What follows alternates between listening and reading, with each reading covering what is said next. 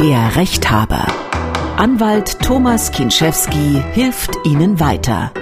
Darf mich mein Arbeitgeber zu einer Corona-Impfung zwingen? Dann, wenn ein Mietvertrag wegen Eigenbedarfs gekündigt wurde, darf der Besitzer die Wohnung danach leer stehen lassen? Haben Erben Anspruch auf einen Nachlass, auch wenn der bei einer Wohnungsauflösung entsorgt wurde? Darf mein Vermieter die Miete auch ohne meine Zustimmung erhöhen? Außerdem, Flecke auf dem Bezug, muss das Möbelhaus die neue Couch zurücknehmen? Und gibt es eigentlich eine Obergrenze für die Anzahl von Mietern, die eine gemeinsame gemeinsame Schließanlage nutzen? Damit hallo und herzlich willkommen zum Rechthaber der Podcast für Ihre juristischen Alltagsfragen. Mein Name ist Camillo Schumann von MDR aktuell das Nachrichtenradio und hier ist der Mann, der Ihnen weiterhilft, Anwalt Thomas Genschewski aus Dresden. Ich grüße dich. Hallo Camillo, ich grüße dich auch.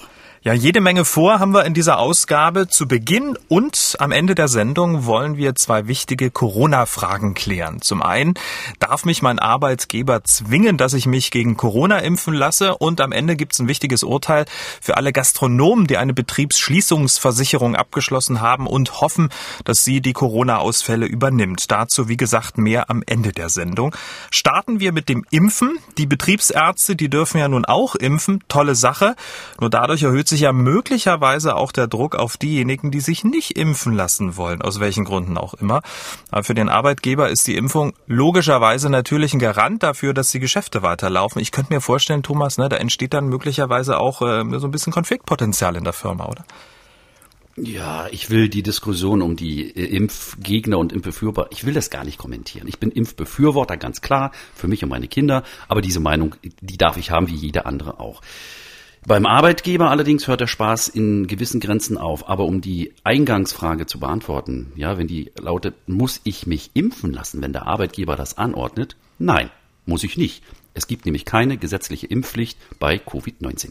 Selbst wenn jetzt der Betriebsarzt einen Haufen Dosen da hat, Termine verschickt und äh, natürlich dadurch auch äh, so ein gewisser Druck aufgebaut wird, da kann der Chef jetzt nicht sagen, hier, pass auf, der Betriebsarzt äh, hat was für dich reserviert, geh da mal bitte hin. Genau das ist ja das Szenario, womit die Arbeitgeber arbeiten. Die versuchen natürlich den Druck tatsächlich auch von den Betriebsärzten, wenn sie den dann aufbauen, auf den Arbeitnehmer hinüber zu transportieren. Die Betriebsärzte in Real tatsächlich haben die viele ja sogar Klagen, die haben zu wenig Impfdosen. Aber wenn ich tatsächlich vom Arzt einen Anruf kriege, pass mal auf hier, Karl-Heinz, ich habe hier noch eine, eine Ampulle frei, komm mal vorbei, lass dich pieksen, tut nicht weh. Das muss ich nicht machen, wenn ich für mich entschieden habe, ich lass mich nicht impfen. Das ist ein allgemeiner Grundsatz, äh, aber Camillo, wie immer, es gibt von jedem Grundsatz Ausnahmen. Es kommt nämlich immer darauf an, auch wo ich arbeite. Ach so, erzähl mal. Naja, stell dir vor, du arbeitest auf einer Corona-Station. Äh, da sagte der Stationsleiter, also bitte, liebe Leute, alles, was am Patienten arbeitet, am Covid-Patienten hier bei uns auf der Station, bitte impfen lassen. Selbst dann habe ich als Personal, als Mitarbeiter auf der Station die Möglichkeit zu sagen, nö, ich lasse mich nicht impfen, weil es gibt keine Impfpflicht. Du kannst mich, du Chef, kannst mich nicht zwingen. Selbst der Oberarzt kann das nicht. Die Folge ist, erstens, ich bleib ungeimpft, da kann mir gar keiner was. Zweitens, ich muss weg vom Patienten. Das heißt, der Arbeitgeber hat für den Fall, dass ich sozusagen impfrelevante Tätigkeiten ausübe, wie zum Beispiel an Patienten arbeite, ähm, dann kann er mich abziehen auf äh, von der Station und kann sagen, du gehst in die Wäschekammer oder du gehst in die Schreibstube und schreibst Patientenberichte oder äh, gehst Blutdruck messen hier äh, auf der Kinderstation. Aber das ist dann die Konsequenz. Das gilt nicht nur im Gesundheitswesen, das äh, gilt in allen Bereichen, in denen eine Infektion entweder besonders wahrscheinlich ist oder äh, ganz sicher ausgeschlossen werden muss. Okay, also hat der Arbeitgeber da gewisse Steuerungsmechanismen, aber worauf kann ich mich denn ähm, berufen, äh, um sagen zu können, nee, ich muss nicht? Ja, und zwar darauf, dass es nirgendwo steht. Ja, ich darf sagen, zeig mir, wo steht, dass ich mich impfen muss. Und weil es tatsächlich nirgendwo steht, Camillo, muss ich mich auch nicht impfen lassen. Das war früher mal anders. Es gibt auch bestimmte Dinge, äh, was im Katastrophenfall oder im Seuchenfall noch nach den geltenden Gesetzen sogar angeordnet werden könnte. Aber da sind wir, da sind wir noch lange nicht. Auf jeden Fall Stand heute, und zwar Stand heute und Stand seit Beginn der Pandemie, keine Impfpflicht gegen das SARS-CoV-2-Virus. Und äh, wenn ich mich auf was berufen will, dann berufe ich mich darauf, dass es nichts gibt, worauf sich der Gegner in Anführungsstrichen, also mein Impfbefehler sozusagen berufen will. Dann kann ich sagen, zeig mir, wo es steht und ich äh, mach, was du willst. Da er da nichts zeigen kann, muss ich auch nichts machen. Okay, wir reden über ein nicht vorhandenes Gesetz. Ähm, Thomas, ich könnte mir vorstellen, dass es Arbeitgeber gibt, die dann aber trotzdem irgendwie Druck ausüben, zum Beispiel mit einer Abmahnung, mit einer äh, Versetzung, mit der gedroht wird. Ist das rechtens? Also kann der, kann der Arbeitgeber seinerseits die Daumenschrauben anziehen? Ja, da gibt's ja ganz tolle Tricks, die Arbeitgeber, um das zu sagen. Aber eine Abmahnung, wenn ich einen nicht systemrelevanten Bereich arbeite, wie zum Beispiel als Tischler, ja, ähm, der mit dem Gesundheitswesen ja nichts zu tun hat, wenn ich da eine Impfung verweigere, kann der Ab Arbeitgeber abmahnen, wie er will. Gehe ich zum Arbeitsgericht, äh, klage auf Entfernung der Abmahnung aus der Personalakte und das gewinne ich aber tausendprozentig. Äh, eine Versetzung ist nur dann rechtens, wenn tatsächlich eine, äh, eine quasi Impfpflicht besteht, wie, wie ich sagte, zum Beispiel eine Krankenschwester in der Covid-Station die Kontakt, direkt Kontakt mit akut Infizierten hat, die sollte sich aus Eigen- und Selbstschutzgründen impfen lassen. Wenn sie das nicht tut, hat der Arbeitgeber, das Krankenhaus, die äh, Möglichkeit, den Mitarbeiter vom Patienten, von seinem Regelarbeitsplatz abzuziehen, bis der ganze Spuk vorbei ist.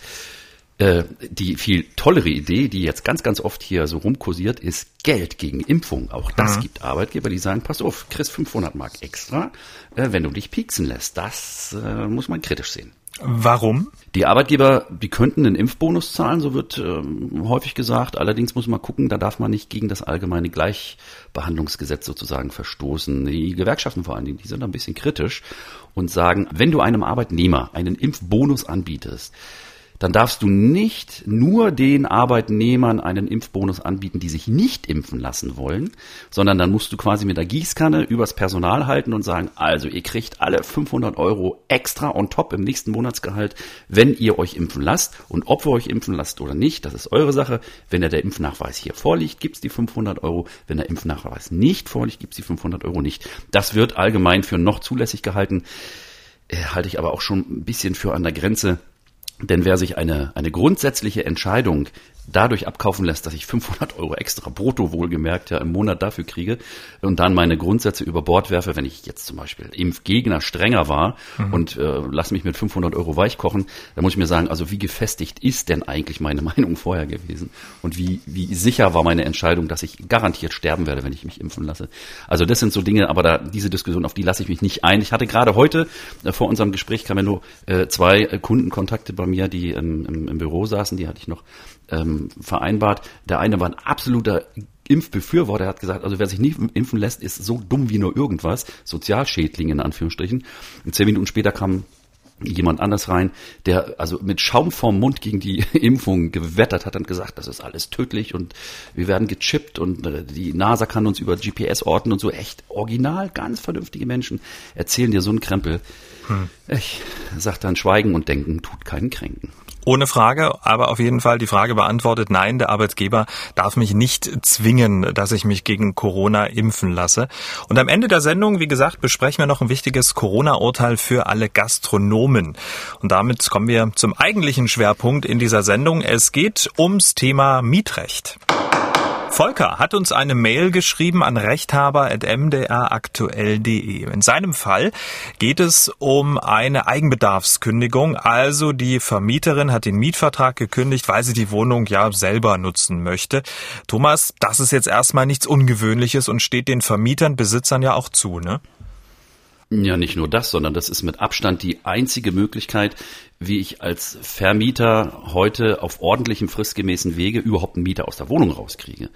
Äh, also der Vermieter hat mit Ausnahme der Eigenbedarfskündigung und bei befristeten Verträgen oder bei einer Eigenkündigung des Mieters sehr, sehr große Schwierigkeiten, einen Mieter, der einmal in der Bude sitzt, wieder rauszukriegen. Das ist geltendes Recht, weil Mietrecht in Deutschland ist ganz klar Mieterschutzrecht. Naja, in dem Fall wird's äh, vielleicht ein bisschen schwierig, denn der konkrete Fall von Volker trug sich folgendermaßen zu. Er schreibt, der Mietvertrag wurde 1997 von der damaligen Hausverwaltung und meiner 2019 verstorbenen Lebenspartnerin unterschrieben.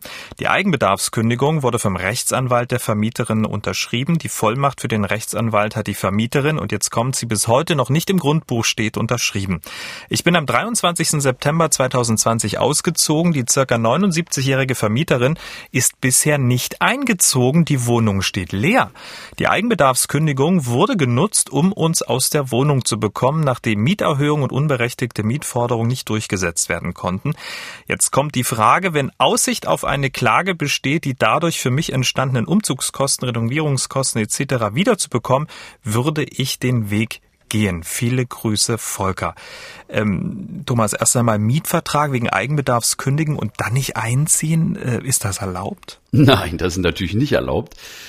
Der Vermieter, der wegen Eigenbedarf kündigt, der hat gefälligst dann auch diesen Eigenbedarf auszuüben. Wenn er das nicht tut, ergeben sich für den Mieter, der dem Ganzen folgt und sozusagen kuscht vor der Eigenbedarfskündigung, dem stehen dann gewisse Rechte zu. Das kann ich gleich noch erklären, aber vorneweg mal äh, für den Volker, das mit der Rechtsschutzversicherung ist das allergrößte Problem, was die Hörer äh, oder die Ratsuchenden und Rechtssuchenden immer haben. Das ist ein Problem, wenn man den Fall selber bezahlen muss. Im vorliegenden Fall gut überlegen, weil äh, Volker, so leid es mir tut, ich habe die Post, äh, die du auch eingereicht hast beim rechthaber.de äh, beim MDR aktuell gelesen. Und da sind ein paar Sachen schiefgegangen wenn ich die mal kurz aufzählen dürfte, Camillo. Ja, aber selbstverständlich. Gut, also als erstes mal, äh, Volker, es kommt nicht darauf an, ob die Vermieterin im Grundbuch steht oder nicht, sondern die wird das Grundstück gekauft haben. Davon gehe ich jetzt mal aus. Und in den Grundstückskaufverträgen wird meistens, allermeistens äh, geregelt, dass ab einem bestimmten Stichtag Besitzen, Nutzen und Lasten auf den Erwerber übergehen. Das ist dann hier der Vermieter. Und ein typischer Nutzen einer Immobilie, einer Vermieteten, ist eben die Mieteinnahme. Also das dürfte soweit okay sein. Aber erstens, der Volker hat das Anwaltsschreiben eingereicht. Das habe ich mal eingeguckt. Das allererste, was mir aufgefallen ist, der Anwalt hat eine beglaubigte Vollmacht der Vermieterin beigefügt. Das reicht nicht. Eine Kündigungserklärung wie auch andere Erklärungen müssen mit einer Originalvollmacht versehen werden. Wenn diese Originalvollmacht nicht beigefügt ist, ist das konkreter Rechtsrat, muss die Vollmacht unverzüglich zurückgewiesen werden mit der Folge, dass die abgegebene Erklärung keine Wirkung entfaltet. Mhm. Ähm, Außerdem kann äh, im vorliegenden Fall der Vermieter natürlich äh, nur für einen eng begrenzten Personenkreis kündigen, also entweder für sich selbst, aber er dürfte zum Beispiel im vorliegenden Fall, hier geht es ja um die ähm, Frage, ob ich auch für Dritte kündigen kann, also das geht grundsätzlich nicht. Ja, äh, und um nochmal ganz konkret auf das Kündigungsschreiben einzugehen, der äh, Hörer weiß, wovon ich rede, äh, der Kündigungsgrund, es ist besonders schön landschaftlich da, wo du wohnst, ich will dahin, das reicht für sich, für sich, für sich genommen nicht. Aber leider ist es so, dass für den Volker natürlich alle Messen gesungen sind, denn der ist ja ausgezogen, wie er uns hat wissen lassen, schon vor längerer Zeit und fragt jetzt eben, kann ich noch irgendwas machen? Also, Schadensersatz bei erschwindelter Eigenbedarfskündigung, so jetzt mal die, die Oberfrage und da sage ich Volker ganz klar, ja. Ach, super. Ähm, mit, ja. mit anderen Worten, die ganzen Rechnungen soll er jetzt mal zusammen addieren, ähm, dann die Kopien nochmal ähm, raussuchen, am besten auch noch die Originale. Und was macht er dann? Ja, willst du erst die gute oder die schlechte Nachricht? Tja, Volker. Also, wir fangen mal mit den, mit den guten Nachrichten an. Also, erstens, Volker, guck mal nach, ob die Vermieterin noch lebt. Äh, wenn sie mit 79 da noch hinziehen will, kann ja durchaus sein, äh, dass unter der Aufregung der Eigenbedarfskündigung möglicherweise die Vermieterin verschieden ist. Aber das ist eine konkret zu prüfende Frage, man weiß es nicht. Das zweite ist, es gab da so ein Vergleichsangebot, was er der Volker unterschreiben sollte. Frag ich, hat er das unterschrieben oder nicht? Also dem Umzugsdatum nach, äh, Volker, was du hier äh, reingereicht hast, ja wohl nicht, sondern der Umzug ist einige Monate später erfolgt. Für diesen Fall haftet die Vermieterin auf Schadensersatz. Bei vorgetäuschtem Eigenbedarf ja, habe ich theoretisch einen Anspruch auf Wiedereinräumung der Nutzung und Fortsetzung des Mietverhältnisses. Das ist aber eher theoretischer Natur, das macht ja kein Mensch. Wenn ich da einmal raus bin, dann bin ich raus. Aber um das dann konkret zu machen, Volker, wenn denn Schadensersatz geltend gemacht wird, Kosten für den Umzug, alle Kosten, die mit der Kündigung zusammenhängen, auch Rechtsrat zum Beispiel, Kosten für die Wohnungssuche oder wenn ich zum Beispiel Inserate schalte, dass ich eine Wohnung haben möchte, auch das kann ich als Schadensersatz geltend machen, Renovierungskosten, Vorrichten der neuen Wohnung und der mit Abstand größte Posten, eventuelle Mehrkosten für die neue Wohnung. Also wenn ich eine gleichwertige Wohnung nur für mehr Miete kriege, kann ich die Differenz zu der Altmiete für die Laufzeit meines neuen Mietvertrages geltend machen. Verstehe, aber grundsätzlich muss er natürlich erstmal beweisen, dass das alles äh, nicht so richtig gut gelaufen ist, dass es was Vorgetäuschtes war. Ja, also das ist ja relativ leicht, denn wenn die Fenster dunkel sind und keine Gardinen hängen, wenn niemand drin wohnt, das kann ich ja recht leicht beweisen. Das waren jetzt die, die guten Nachrichten für den Volker. Jetzt kommt allerdings ein Haken. Mhm. Wie immer gibt's einen Haken. Volker. Der Mieter muss immer darauf achten, dass der Schadensersatz bei vorgetäuschtem Eigenbedarf auch wegfallen kann, wenn nämlich den Mieter ein Mitverschulden daran trifft. ist jetzt schwer zu verstehen, ich will es mal vereinfacht sagen, wenn der Mieter sich mit relativ einfachen Mitteln gegen diese äh, vorgetäuschte Eigenbedarfskündigung hätte wehren können und das nicht gemacht hat, dann ist der Vermieter, hat Glück und ist raus. Das ist dann sozusagen Verschulden des Mieters gegen sich selbst, denn die Wahrnehmung berechtigter Interessen, also die, die, die Geltendmachung von Ansprüchen für den Fall, dass jemand in meine Rechte eingreift, ist eine Grundpflicht. Und im vorliegenden Fall haben wir es ja wohl zu tun. Erstens, der Volker hat äh, nicht gegen die Eigenbedarfskündigung protestiert. Da kann man innerhalb bestimmter Fristen kann man nämlich äh, dagegen äh, Widerspruch einlegen. Und wenn von dem Mieter erwartet werden kann, sich zum Beispiel auch bei den Kündigungsgründen, bei den Eigenbedarfskündigungsgründen zu wehren und zu sagen, Moment mal, äh, kurz vor 80 und hier ist das Gras so schön grün, das reicht mir aber nicht. Und dann einfach die Eigenbedarfskündigung verweigern und es zum Beispiel auf einen äh, Kündigungsschutzprozess ankommen lassen. Äh, das hat er auch nicht getan. Das mag vielen Leuten für mühsam erscheinen und äh, manche Leute scheuen auch die Aufregung um das Ganze. Kann ich alles verstehen. Aber das Gesetz verlangt von äh, Leuten, die am Rechtsverkehr teilnehmen, dass sie auch in der Lage sind, ihre Rechte wahrzunehmen. Und wenn der Mieter nichts anderes macht, als den sprichwörtlichen Schwanz einzuziehen und zu sagen, ich ziehe von dann und guck dann mal, mhm. äh, da sagen die Gerichte, nee, nee, nee, nee, nee, also äh, das, das, das geht auch nicht. Es gibt keine Vollkasko sozusagen gegen tu mir nichts. Das ist geltendes Recht. Oh je, ähm, dann ist sozusagen die, die schlechte Nachricht überwiegt ja jetzt eigentlich komplett. Da kann der Volker jetzt gar nichts mehr machen, oder? Es spricht viel dafür, dass er es ohne Rechtsschutz vielleicht einfach lassen sollte und das unter allgemeine Lebenserfahrung äh, einbucht.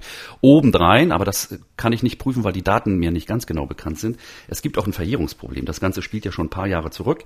Und es gibt eine allgemeine Regelverjährungsfrist im bürgerlichen Gesetzbuch. Äh, danach verjähren Ansprüche innerhalb von drei Jahren ab dem Schluss des Jahres, in dem der Anspruch entstanden ist. Ja, also wenn der Umzug im Jahre 2014 oder was stattgefunden hat, dann beginnt die Verjährung der Ansprüche am 01.01.2015 und endet am 31.12.2017. Wir haben jetzt 21, also bei dieser Rechnung jetzt mustermäßig wäre das, wäre wär, wär das alles vorbei und die Messe wäre gesungen.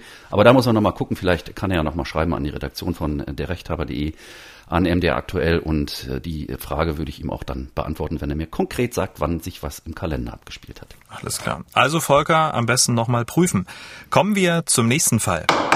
Falk hat uns sein Problem per WhatsApp Sprachnachricht geschickt an die 0172 63 80789. Er hat, ja, wie viele Mieter, so einen Systemschlüssel, also einen Schlüssel, mit dem man zur Haustür und auch in den Keller kommt. Seine Hausverwaltung hat es aber ein wenig, sagen wir mal, auf die Spitze getrieben.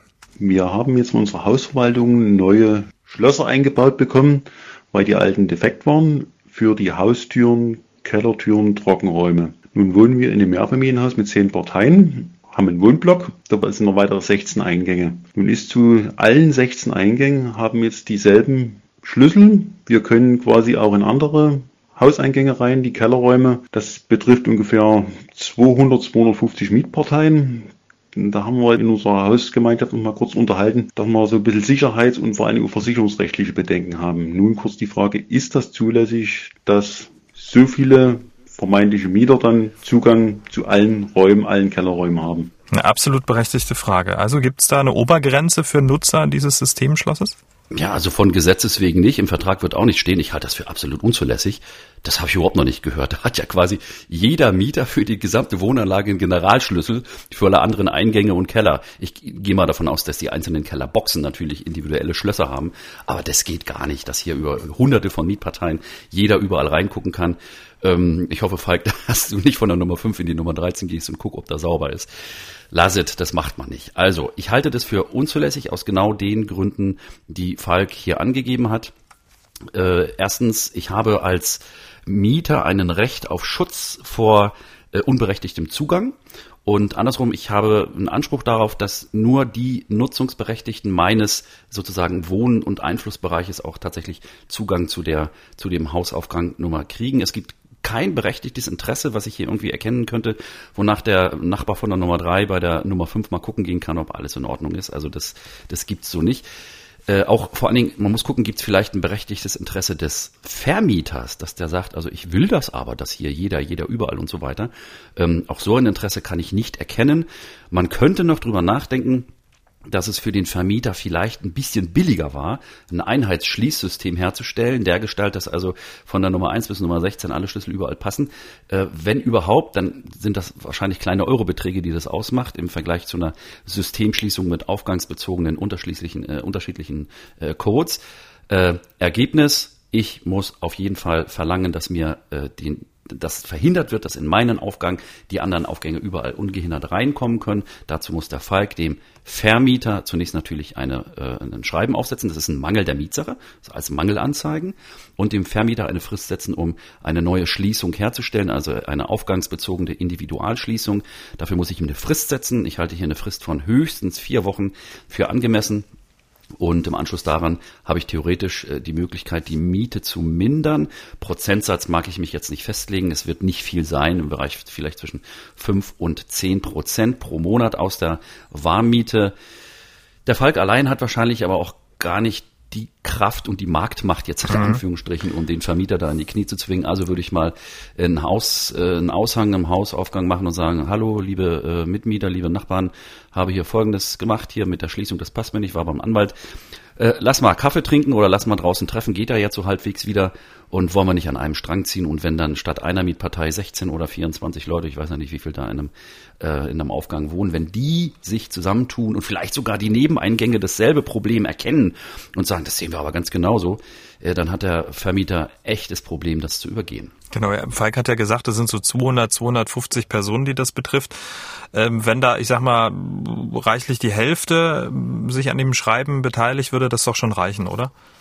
Ja klar, also das sind, vor allem man muss ja auch sehen, die, die Mietparteien, ich weiß nicht, ob er jetzt Personen meint, die insgesamt in dem Sprengel da wohnen oder ob es wirklich 250 Mieteinheiten sind mit vielleicht 500, 600 Menschen, die da tatsächlich dann, dann wohnen. Ist egal. Einer ähm, ist weniger, einer ist mehr als keiner, aber wenn es wirklich auch nur zwei oder drei oder vier oder fünf Leute sind, die tatsächlich sich einheitlich gegen den Vermieter wenden, ist es immer noch besser, als wenn einer allein für sich und damit de facto natürlich auch für die anderen kämpft. Also äh, da ist ja, also in meinen Augen so ein bisschen so Mietersolidarität auch gefragt. Alle haben ja auch dasselbe Problem. Es gibt vielleicht auch Leute in einem Aufgang nebenan, die sagen, pff, mir doch egal, wer hier reinkommt. Äh, jedenfalls den Schlüssel für meine Wohnung, den hab nur ich, das reicht mir, der Rest ist mir egal. Das mag es auch geben, äh, muss halt jeder selber wissen, aber die sitzen schon alle in einem Boot und äh, also ist natürlich verständlich, wenn ich Angst haben muss, dass, sagen wir mal, die jugendlichen äh, Kinder vom Nachbarn außer Nummer drei äh, sich zum Biertrinken in meinem Hausaufgang äh, treffen, damit der Papa das nicht sieht. Ja, also da, das kann ich alles verstehen.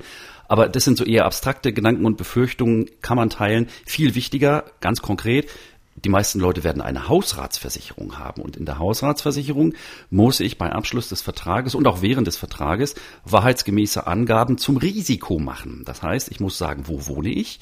Die Adresse muss stimmen. Es muss stimmen, äh, dass ich zum Beispiel in der Versicherung mitversicherte äh, Gegenstände wie zum Beispiel Fahrräder, ja, die sind nur versichert in der Regel, wenn sie in einem abgeschlossenen Kellerabteil oder in einem abgeschlossenen Kellerraum stehen. Und jetzt kommt's, zu dem nur ich und die Hausgenossen meines Hausaufgangs Zugang haben. Da fängt schon an. Ähm, das Weitere ist, dass die Versicherung natürlich über Risikoänderungen im Laufe des Vertrages informiert werden muss. Nehmen wir mal an, wir haben eine Versicherung, die hier seit vielen Jahren den äh, Mieter schützt und äh, wir hatten ja nach Angabe von Falk eine ursprüngliche normale Schließung, Aufgang für Aufgang. Und diese Einheitsschließung ist quasi nachträglich neu hinzugekommen. Theoretisch muss der Falk das der Versicherung melden, weil es eine Risikoerhöhung ist. Mhm. Die, die, also der Allgemeinzugang jeder zu jedem bedeutet eine viel größere Zugriffszahl theoretisch und im Versicherungsdeutsch ist das nicht nur eine Theorie, sondern eine Risikoerhöhung. Und das muss die Versicherung wissen, denn wenn zum Beispiel Falk sein Fahrrad geklaut wird aus dem Keller und es gibt keine Einbruchsspuren an der Haustür und an dem Kellerzugang, dann ist so gut wie sicher, dass irgendjemand dort aufgeschlossen hat. Das mag jemand aus dem Hausaufgang gewesen sein, aber es kann auch jemand äh, von drei Aufgängen weiter gewesen sein, der eben auch diesen mhm. Schlüssel hat, um bis zum Keller vom Falk vorzudringen. Das ist eine Risikoerhöhung, bringt normalerweise eine Prämienerhöhung mit sich, kann sogar so weit gehen, dass die Haushaltsversicherung sagt, also bis das Problem nicht beseitigt ist, entweder ruht der Versicherungsschutz oder es wird sogar ganz gekündigt. Letzteres eher unwahrscheinlich, aber das zum Abschluss ist der späteste Anhaltspunkt, der späteste Grund dafür, dass man sich kümmert und dass man wirklich Aktion gegen den Vermieter unternimmt. Na Mensch, Falk, das waren doch jetzt äh, schöne ja, Tipps, äh, wie man mit dem Vermieter und mit diesem Problem dieses Systemschlosses umgehen kann. Wir drücken die Daumen. Kommen wir zum nächsten Fall. Juliette hat ihr Problem per WhatsApp-Sprachnachricht an uns geschickt. Wer das auch machen will, überhaupt kein Problem. Die Nummer dafür 0172 6380789. Juliette bekommt regelmäßig Post von ihrem Vermieter, aber auf diese Post, die kann sie gerne verzichten, denn es sind immer Mieterhöhungen. Und nun reicht es Juliette und sie hat folgende Frage. Mich würde interessieren, ob mein Vermieter ohne Vertragsänderung die Grundmiete erhöhen kann. Ist es eine Nötigung, wenn ich keine Zustimmung gebe und mir der Vermieter mit Klage droht? Bei uns wird die Grundmiete aller 15 Monate erhöht in einem unsanierten Haus. Mensch, da ist ja was los. Tja, das ist aber leider der Normalfall. Also Juliette, so leid es mir tut, der Vermieter kann, um jetzt ganz genau zu sein, er kann die Miete nicht einseitig erhöhen, aber er kann innerhalb strenger gesetzlicher Vorgaben verlangen, dass nach Ablauf einer bestimmten Zeit äh, einer Mieterhöhung zugestimmt wird. Das ist das Grundprinzip. Das heißt, die Anpassung der Mieten an die ortsüblichen Mieten ist ein Grundprinzip des Mietrechtes. Und wenn ich 30, 40 Jahre vielleicht noch in einer Wohnung, die ich in den 50er Jahren gemietet habe, ich habe Kunden, die haben in den 50er Jahren eine Wohnung gemietet, ja, da haben die Leute noch in Markt der Deutschen Notenbank bezahlt, ja, also sozusagen Nachfolger der Reichsmark. Äh, da kannst du natürlich nicht verlangen, dass die Miete bis in alle Ewigkeit unverändert bleibt. Also, Juliette, Grundauskunft, ja, der Vermieter darf verlangen, dass eine höhere Miete gezahlt wird. Und es ist auch keine Nötigung, wenn der Vermieter sagt, wenn du nicht zustimmst, das, dann verklage ich dich, sondern das ist, ganz neutral gesehen, der Regelfall für den Fall, dass Mieter und Vermieter sich nicht einigen. Okay, aber ähm, wenn ich ähm, dich richtig verstanden habe, sie muss dieser Mieterhöhung überhaupt nicht zustimmen. Der Vermieter, der kann das einseitig machen. Dröseln wir es ein bisschen auf. Also zunächst ja, sie muss nicht zustimmen. Äh, sie hat nämlich ganz viele Gegenrechte und Prüfungsrechte, die alle im Mietrecht einzeln verankert sind. Ich komme mal mit den Basics. Eine Mieterhöhung ähm, ist möglich bei Modernisierung, wenn eine Staffelmiete vereinbart ist. Hier bei der Hörerin zum Beispiel hatte sie ja bis 1.7.2001 sogar eine Staffelmiete drin. Aber nach der letzten Staffel, das war hier im Juli 21, also vor 20 Jahren, endete die Staffel. Seit dem Ende der Mietstaffel und per heute durch äh, die entsprechende gesetzliche Regelung darf alle 15 Monate die Miete angepasst werden. Der Vermieter kann also ganz ohne sonstigen Grund die Miete erhöhen und Zustimmung zur Erhöhung verlangen mit der Konstruktion, dass die Erhöhung daran äh, orientiert wird, wie die ortsübliche Vergleichsmiete ist. Das heißt, wenn die Wohnung der Hörerin äh, nach Art und Ausstattung äh, hinter dem zurückbleibt, was für vergleichbare Wohnungen in vergleichbarer Lage gezahlt wird, dann kann der Vermieter verlangen, dass in Staffeln einer Mieterhöhung zugestimmt wird. Ähm, diese Staffelfrist, wie gesagt, beträgt alle 15 Monate und es gibt noch eine sogenannte Kappungsgrenze. Das heißt, innerhalb von zwei Jahren, also 24 Monate, darf die Miete insgesamt in Summe nicht um mehr als 20 Prozent steigen, also höchstens 20 Prozent pro Stufe, also pro Staffel und das Ganze als Obergrenze auch nur bis zum Erreichen der ortsüblichen Vergleichsmiete. Mhm. Jetzt hat ja die Juliette gesagt, das ist ein unsaniertes Haus. Geht das da überhaupt, dass man dann, ähm, selbst wenn jetzt die Wohnung drumherum ähm, dementsprechend äh, man da mehr Miete zahlt, aber im eigenen Haus ist jetzt nicht viel gemacht worden, darf das dann der Vermieter trotzdem mehr Miete verlangen?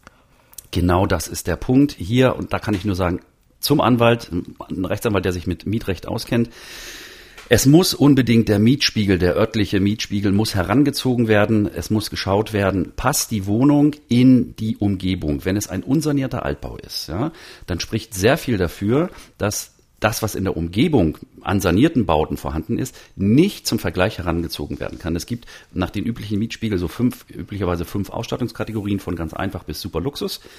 Und die Einordnung wiederum in eine dieser Kategorien erfolgt nach einem ganzen Katalog von Regeltatbeständen. Das ist, äh, wie, wie sind die Rohre, Wasserrohre, ist das noch Blei oder ist das schon Kupfer oder Kunststoff? Wie sind die Bäder ausgestattet? Gibt's Küche und Bad mit Fenster? Wie sind die Fliesen? Wie ist die Heizung? Wie ist die Dämmung? All das muss man im Einzelfall mit einer Art Strichliste sozusagen nehmen, sich den Mietspiegel hinlegen, der eigene Wohnung äh, vor Augen und gucken, das passt, das passt nicht, das passt, das passt nicht und sich dann sozusagen rückversichern, auch beim Fachmann, ja, die Einordnung in diese oder jene Gruppe ist rechtens. Es spricht im vorliegenden Fall, ähm, wenn wirklich alle 15 Monate hier automatisch so eine Mieterhöhung reinkommt für so einen unsanierten Altbau, spricht zumindest einiges dafür, ähm, dass unsere Hörerin momentan schon zu viel zahlt, aber das wie gesagt ganz unverbindlich, da muss wirklich jemand mal jemand mal nachrechnen.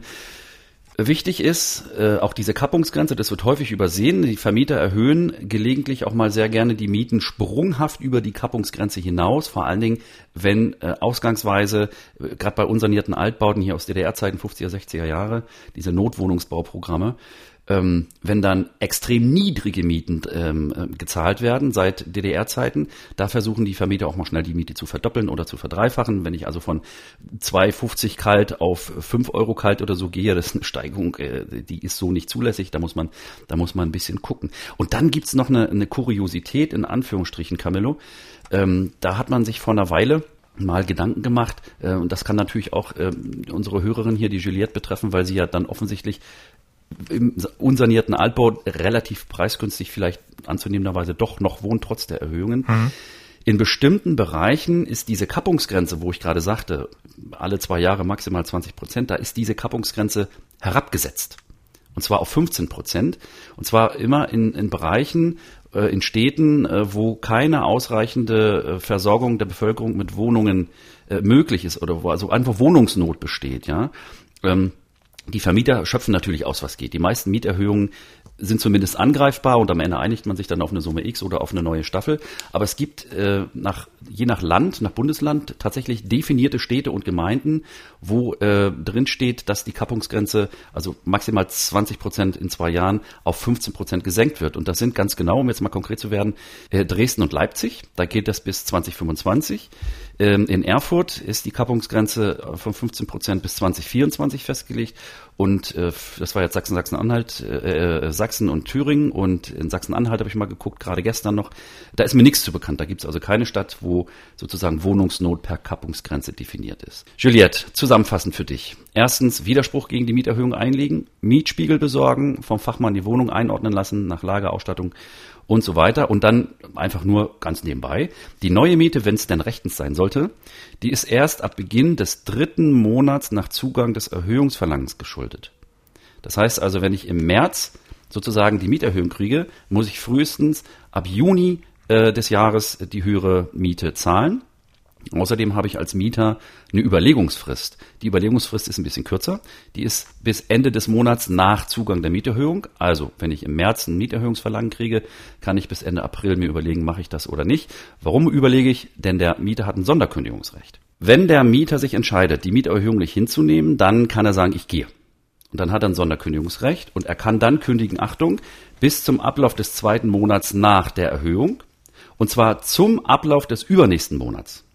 Also ich, ich kann mit einer, ja, mit einer März, mit einer Märzerhöhung kann ich bis zum 30.06. Kündigung, kündigen zum Ablauf des Ende August. Also ich verschaffe mir quasi ein Quartal Frist, mehr als sogar, drei, vier Monate, verschaffe ich mir Zeit, um mir eine andere Wohnung zu suchen. Und damit das Ganze auch Sinn macht, für die Zeit, in der ich dann noch in der Wohnung bleibe, ist die Mieterhöhung automatisch gesperrt und verboten. Ich bleibe also bis zum Ende, bis zum Auszug für die alte Miete drin. Der Miet die Mieterhöhung ist gegenstandslos und der Vermieter kann für den Rest der Zeit, in der ich da noch hause, seine Mieterhöhung vergessen. Mensch, Juliette, da waren da jetzt äh, hoffentlich viele wertvolle Tipps dabei. Da ist jede Menge Spielraum. Und das Schöne an so einem Podcast ist ja, weil das ja doch sehr komplex war, sehr viele Fristen, die man da einhalten muss und so. Das Schöne an einem Podcast ist, den kann man immer wieder zurückspulen, sich das nochmal äh, noch anhören, mitschreiben. Das ist eben wirklich der große Vorteil. Wir drücken die Daumen, Juliette. Und das war unser kleiner Schwerpunkt zum Thema Mietrecht. Das wird auch nicht das letzte Mal gewesen sein, dass wir darüber sprechen. Ähm, schicken Sie uns weiterhin Ihre Probleme mit Ihrem Vermieter. Wir sammeln jetzt wieder und werden demnächst wieder so einen Schwerpunkt machen. Kommen wir zum nächsten Fall. Der Peter. Das ist ein netter, hilfsbereiter Mensch. Er wollte einem älteren Herrn helfen. Der bat ihn nämlich, dessen Wohnung aufzulösen, weil er ins Pflegeheim musste. Peter sollte die Wohnung auflösen und die Wohnung dem Vermieter dann besenrein übergeben. Gesagt, getan. Alle waren glücklich. Die Jahre vergehen. Aber eines Tages starb der ältere Herr und dann begannen Peters Probleme. Circa drei Jahre später, nach dem Ableben des Herrn, stellt der Erbe, sein Neffe, mir gegenüber Forderungen aus der Haushaltsauflösung. Er verlangt den Nachweis über alle Dinge aus der Auflösung und fordert zum Beispiel Unterlagen aus dem Leben des Verstorbenen. So möchte er von mir Bilder, Fotos, Musikinstrumente, Münzen, alte Wohnungsmietverträge, unabhängig ob diese Dinge jemals vorhanden waren. Natürlich habe ich fast all das Geforderte nicht mehr.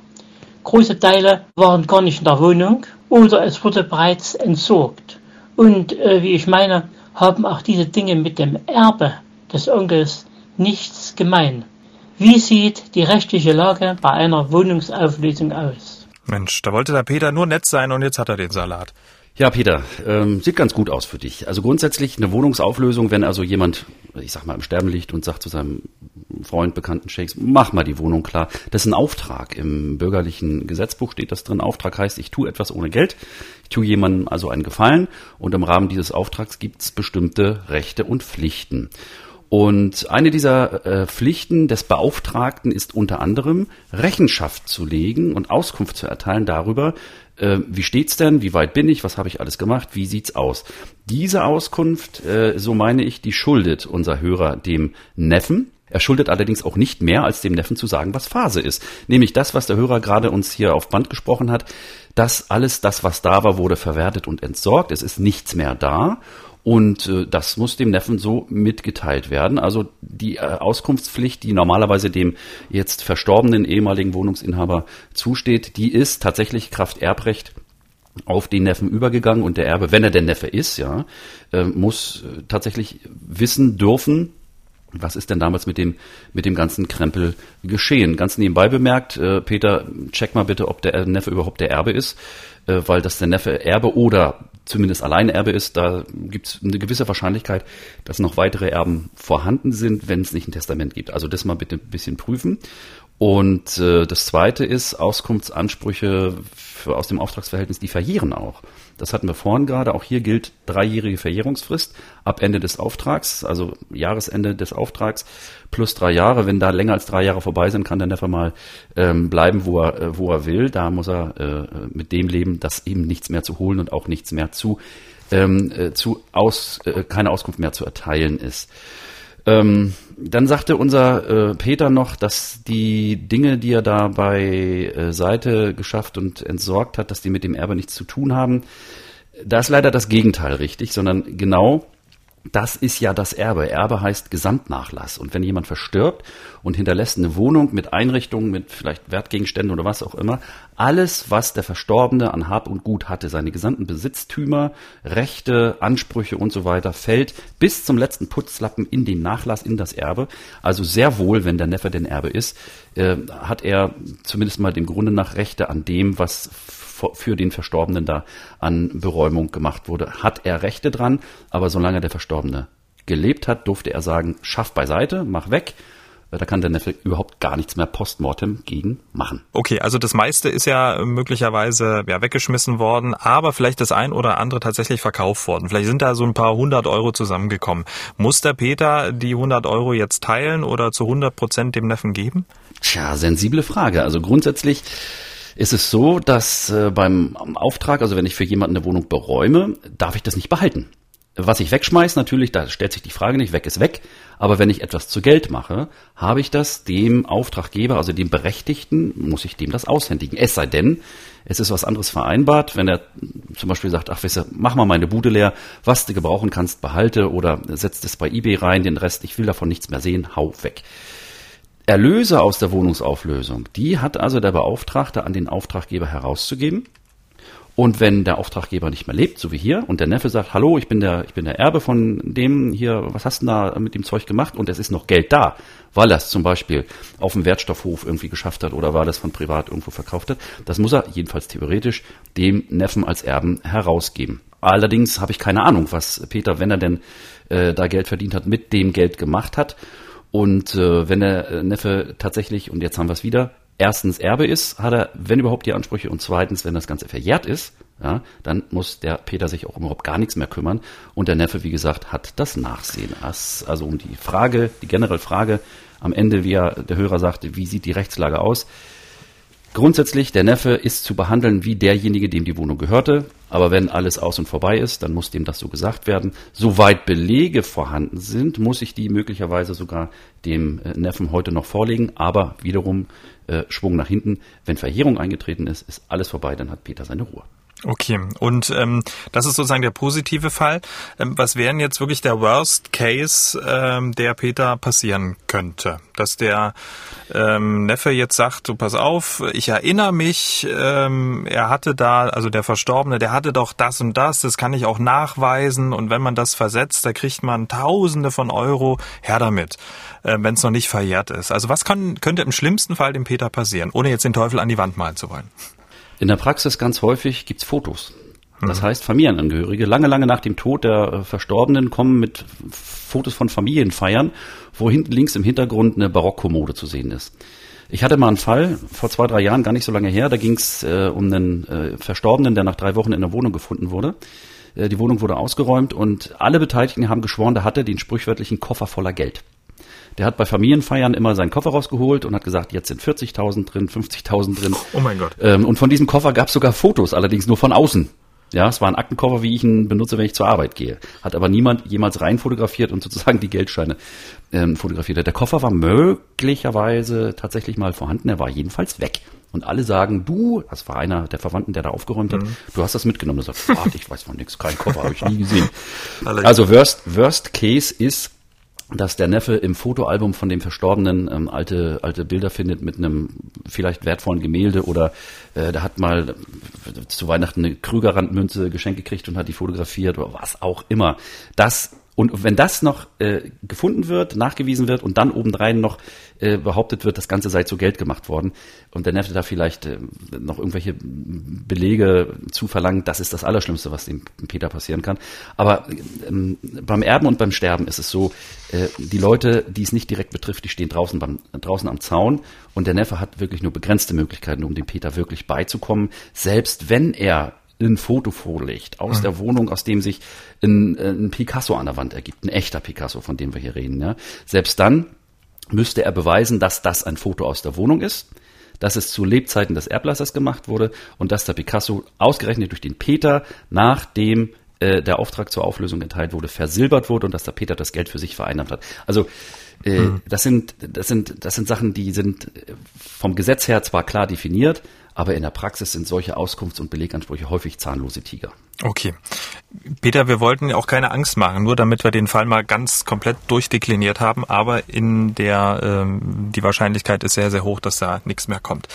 Kommen wir zum nächsten Fall. Da geht es um ein, ich sag mal, sehr spezielles äh, Problem, so speziell eben wie das Leben, so speziell auch die äh, Probleme unserer Hörerinnen und Hörer, völlig klar. Martin und Elisabeth sind ein Paar, die sind auch verheiratet und jetzt kommt das große Aber. Sie wohnen berufsbedingt nicht zusammen. Martin ist Beamter und Elisabeth ist selbstständig. Und wie das so ist, selbst und ständig und als Selbstständiger gibt's auch mal Flauten, in denen man wenig Geld verdient. Bei Elisabeth reicht's gerade so, um die Krankenversicherung aus eigener Kraft zu zahlen. Äh, den Rest des Familieneinkommens zahlt der Mann. Nun die Frage, kurz zusammengefasst, muss der Ehemann seine Frau finanziell unterstützen oder springt sogar das Jobcenter ein? Also ich wünsche äh, den beiden natürlich, dass der Familiensegen so gerade hängt, wie er nur kann. Das ist ja bei äh, auseinanderlebenden intakten Paaren nicht immer der Fall. Aber abgesehen davon, zu den Hartz-IV-Fragen möchte ich auch nicht sagen, es ist zu konkret und äh, muss man beim Einzelfall gucken. Auskunft Ganz klar, ja, der Ehemann muss sorgen. Man kann aufgrund der bestehenden Gesetzeslage nicht die ungedeckten Lebenshaltungskosten der Frau auf das Amt überwälzen. Natürlich nicht. Ja. Sonst könnten ja Eheleute durch bewusstes Auseinanderziehen in verschiedene Wohnungen, könnten ja quasi künstlich die Bedarfsgemeinschaft sprengen und dann sozusagen die Voraussetzungen für den Bezug von Sozialleistungen herbeiführen. Das habe ich mir auch nicht ausgedacht, sondern da steht im Gesetz, da gibt es einen Paragraphen, wenn man miteinander verheiratet ist und auch man muss nicht zusammen wohnen, gilt, Paragraph 1360 BGB, mal reinlesen, Ehegatten sind einander verpflichtet, durch ihre Arbeit und mit ihrem Vermögen die Familie angemessen zu unterhalten. Und dann steht sogar noch drin, Achtung, kleiner äh, Exkurs, wenn ein Ehegatte die Haushaltsführung macht, dann erfüllt der Ehegatte seine sozusagen Unterhaltspflicht für die Ehe durch die Haushaltsführung. Das heißt, seit über 100 Jahren ist anerkannt, dass die Hausfrau, dass die Arbeit der Hausfrau unterhaltsgleich wirkt. Das mal nur nebenbei, liebe Hausfrauen. Zurück zum, äh, zum, zum Hörer. Oder Hausmänner, Entschuldigung. Ähm, Hausmänner, ähm, Hausende, so, Hausende. um ja genderneutral zu sprechen. also, Verheiratete äh, sind gegenseitig zum Unterhalt verpflichtet. Das ist der Familienunterhalt, wie gesagt, so steht es im Gesetz. Und das hat nicht nur was mit Scheidung zu tun. Viele reden ja vom Unterhalt immer nur dann, wenn geschieden wird, Kindesunterhalt, Trennungsunterhalt. Nein, auch wenn ich miteinander verheiratet bin, gibt es diese diese Unterhaltspflicht. Das gilt also nicht nur für den, der mehr verdient, der also dann für den weniger Verdienenden ähm, mit aufkommen muss. Äh, wenn einer Alleinverdiener ist im Extremfall, dann muss er dem anderen Partner so viel Geld auf Verlangen zur Verfügung stellen, um die Kosten des Haushalts und seine persönlichen Kosten, was weiß ich, mal ein paar Schuhe, eine Hose, Medikamente, was man so braucht, Schminke, ähm, das, das muss der Alleinverdiener dem anderen Partner, der anderen Partnerin ermöglichen. Ähm, Problem stellt sich immer dann, wenn ein Ehegatte mit dem Lebenszuschnitt des anderen nicht einverstanden ist. Also man lebt auseinander, weit voneinander entfernt. Und die Frau ist ja nun im Häuschen, macht so vor sich hin, kommt so gerade so klar. Und wenn der Mann nicht wäre, dann würde sie, äh, würde sie es wirklich schwer haben. Der Mann könnte theoretisch von ihr verlangen, eine bezahlte Arbeit aufzunehmen und sich also von diesem Traum der Selbstständigkeit zu lösen. So ist es hier tatsächlich. Denn natürlich ist auch die Frau hier im vorliegenden Fall verpflichtet, zum Familieneinkommen beizutragen. Und vor allen Dingen die primäre Pflicht besteht natürlich darin, zunächst mal für sich selbst zu sorgen im Rahmen der Möglichkeiten. Und das heißt, ähm, wenn hier der Ehemann sich eines anderen besinnt und sagt, pass mal auf, du hast zwar ein kleines Problem, gesundheitliches, so wissen wir es ja hier von der, von der Frau, trotzdem kannst du hier und da noch stundenweise arbeiten, dir was dazu verdienen. Ich möchte, dass du das tust. Dann kann man sich sogar bis vor Gericht darüber streiten. Aber äh, wenn man sich um, um sowas vor Gericht meint, streiten zu müssen, ja, dann mhm. muss man eh zum Anwalt gehen. Und wenn es soweit ist und man darüber nachdenkt, dann kann man auch gleich eine Tür weitergehen und beim Scheidungsanwalt klopfen. Ne? Sehr schön. Okay, damit haben wir den Fall von Martin und Elisabeth besprochen. Kommen wir zum nächsten Fall. Elke hat uns eine Mail geschrieben an rechthaber.mdraktuell.de. Sie schreibt, wir haben vor einem halben Jahr eine Schlafcouch für satte 2175 Euro im Möbelhaus Piep in Görlitz gekauft, die wir auch reklamiert haben, weil der Bezugsstoff fleckig ist, sich extrem statisch auflädt und die Couch zum Schlafen ungeeignet ist, weil sie einen Höhen- und Spaltunterschied zur Liegefläche aufweist. Ein Sachverständiger vor Ort hat diese Mängel anerkannt und trotzdem will das Service Center die Mängel nicht anerkennen und keine Rückerstattung bzw. Schadenersatz leisten. Was müssen wir tun, um zu unserem Recht zu kommen? Hier gilt ganz normales gesetzliches Gewährleistungsrecht. Ein ziemlich teure Chaiselong hier, über 2000 Euro, egal ob die in Görlitz oder in Porta Westfalica oder sonst wo gekauft ist. Äh, die Käufer haben klassische Sachmängelgewährleistung. Ich skizziere das mal kurz.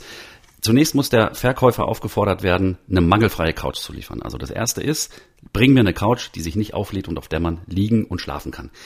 Die Wahrscheinlichkeit, dass es so eine Couch gibt, ist gering, denn die werden alle gleich konstruiert sein. Das heißt, wenn die Mängel so vorliegen, wie es hier gesagt wurde, dann wird möglicherweise die Nachlieferung fruchtlos sein und sozusagen vergebens. Wenn die sogenannte Nacherfüllung also unmöglich ist, weil es nichts bringt, oder wenn sie verweigert wird, dann hat der Käufer äh, verschiedene Rechte. Er kann entweder vom Vertrag zurücktreten oder er kann den Kaufpreis mindern oder er kann Schadensersatz verlangen. Das sind also die drei klassischen Rechte für den Fall, dass ein Sachmangel vorhanden ist.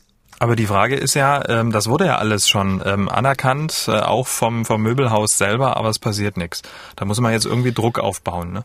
Der Druck lässt sich außergerichtlich wahrscheinlich nur dadurch steigern, dass sich mal ein Anwalt hinsetzt und auf seinem Briefpapier ein klares, kantiges Forderungsschreiben aufsetzt und alles äh, geltend macht, was hier geht, auch mit Fristsetzungen, die da unbedingt eingehalten äh, werden müssen. Schadensersatz, wie gesagt, ist immer so eine Sache. Auf jeden Fall erstmal vorsorglich vom Vertrag zurücktreten, mhm. äh, wegen eines nicht zu beseitigenden Mangels oder wegen, hier haben wir es sogar mit Verweigerung zu tun.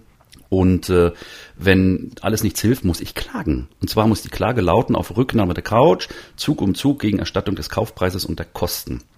Und wichtig ist, dass in so einer Klage auch ein Feststellungsantrag äh, mit eingebracht wird, dass der Verkäufer sich in Verzug mit der Rücknahme befindet, weil wenn das vom Gericht festgestellt wird, dann darf der Kunde hier in der Zwischenzeit äh, die Couch beiseite schaffen und sogar auf Kosten des Verkäufers irgendwo einlagern und warten, bis die neue Couch da ist, beziehungsweise bis der Rechtsstreit entschieden ist.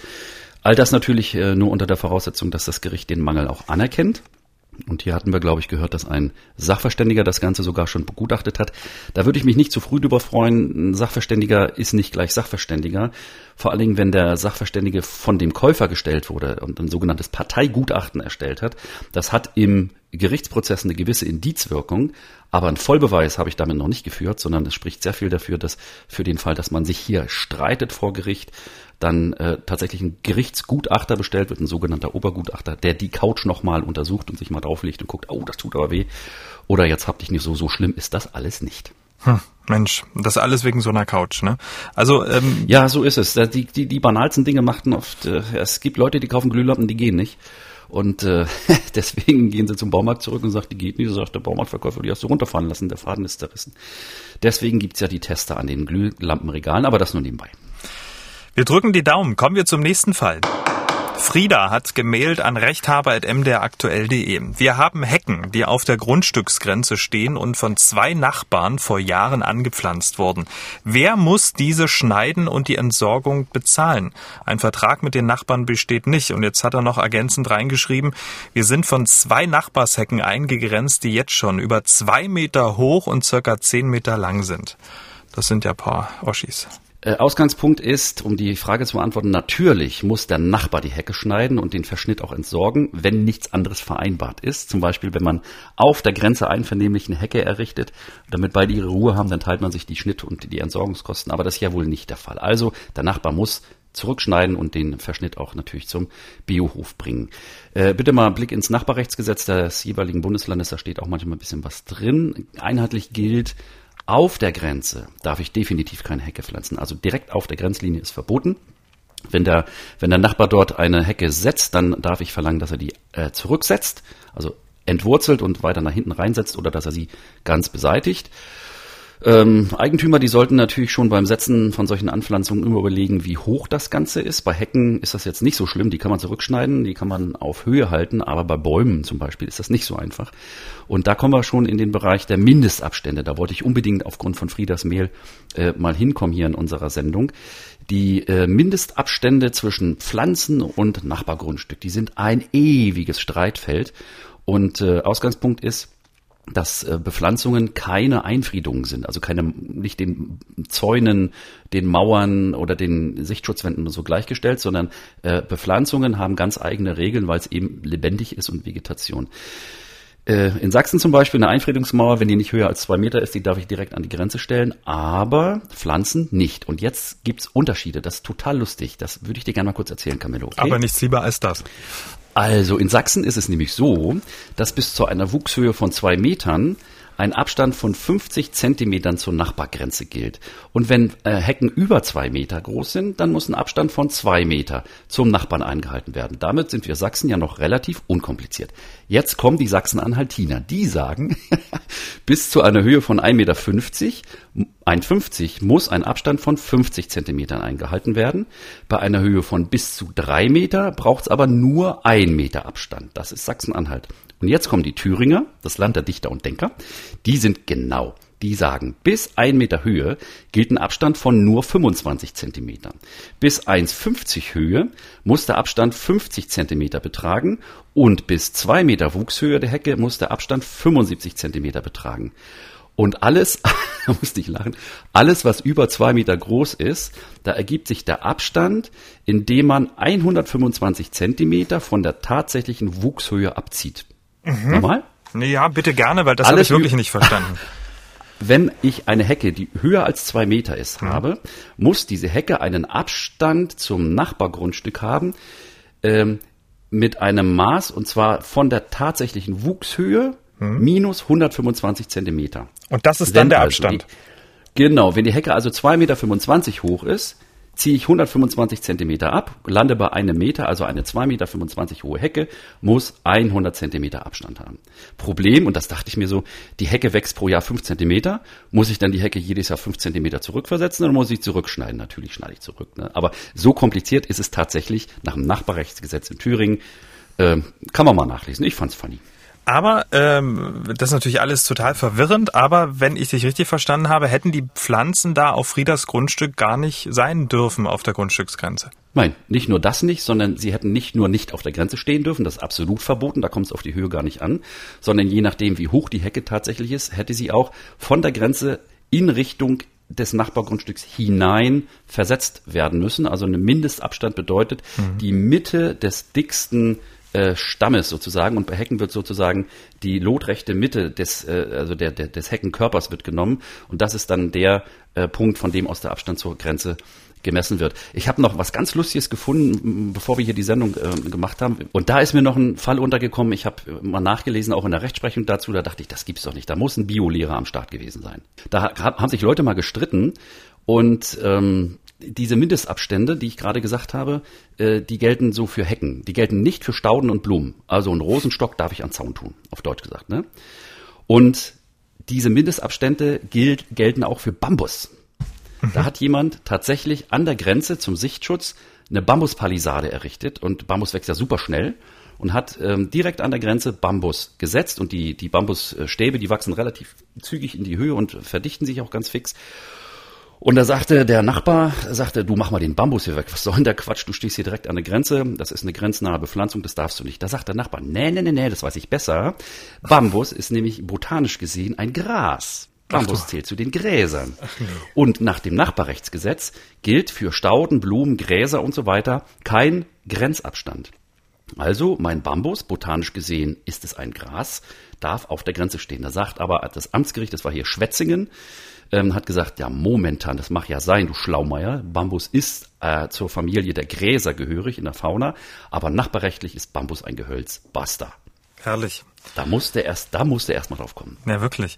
Frieda, also zusammenfassend, äh, Fakt ist, äh, die Nachbarn, die müssen sich um die Hecke kümmern, aber eigentlich, äh, Frieda, hast du gute Karten, dass äh, du dafür sorgen kannst, dass, wenn du es möchtest, dass die Hecke da äh, ja komplett äh, weggenommen wird. Damit sind wir fast am Ende und wir haben es ja schon angekündigt. Wir sprechen noch über ein Corona-Urteil, das viele Gastronomen interessieren dürfte. Die Gastronomen gehören ja auch zu den Leidtragenden dieser Pandemie, aber einige Gastronomen waren ja clever und haben eine sogenannte Betriebsschließungsversicherung lange vor Corona abgeschlossen. So eine Versicherung ist ja genau für so einen Fall, wenn die Behörden im Fall einer meldepflichtigen Krankheit nach Infektionsschutzgesetz den Laden dicht machen. Die Versicherung übernimmt dann Pacht, Miete, Löhne, Kosten für Lagerschäden etc etc. etc. Gut, dass ich so eine Versicherung habe, dachte sich ein Gastronom aus Dresden, doch seine Versicherung, die stellte sich quer und zahlte eben nicht.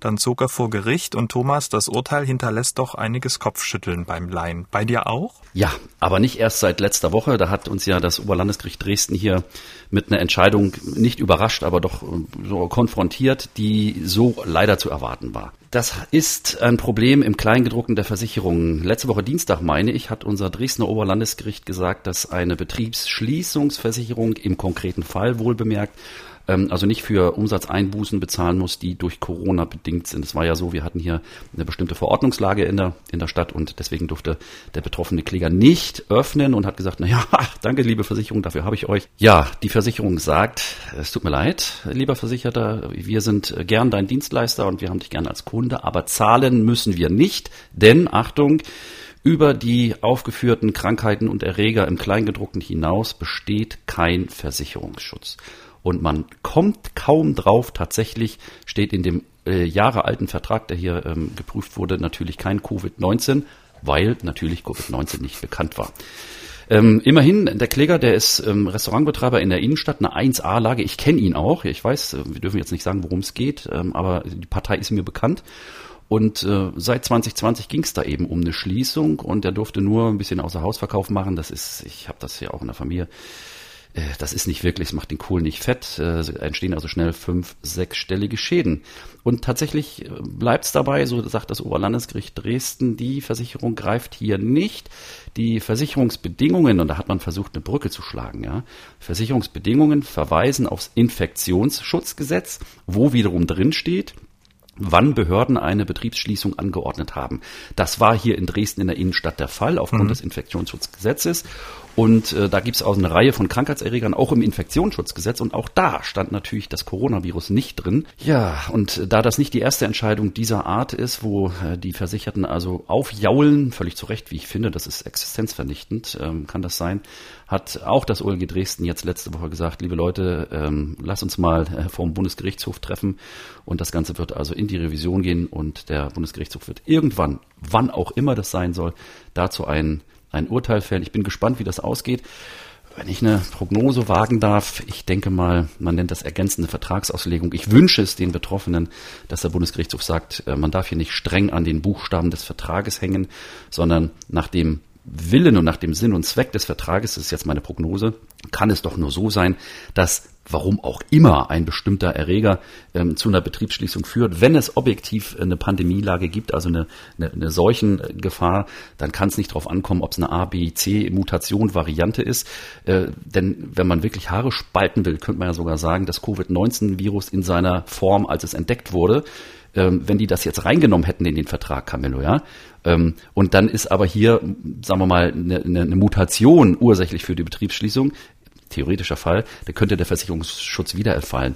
Das ist doch echt pure Haarspalterei und äh, Krümelkackerei. Da sage ich mal, lieber Bundesgerichtshof, macht das alles gut wird. Wir drücken die Daumen. Damit sind wir am Ende von Ausgabe 11. Vielen Dank, Thomas. Und in der nächsten Ausgabe geht es wieder um Klassiker. Es geht ums Thema Erben und Vererben. Bis dahin. Alles Gute dir auch und ich freue mich drauf. Bis bald. Gute Zeit. Haben auch Sie ein Problem? Dann schreiben Sie uns an rechthaber.mdraktuell.de oder senden Sie eine WhatsApp-Sprachnachricht an den Rechthaber. Die Nummer 0172 6380 789. Der Rechthaber erscheint zweimal im Monat auf mdraktuell.de, in der ARD Audiothek und überall, wo es Podcasts gibt.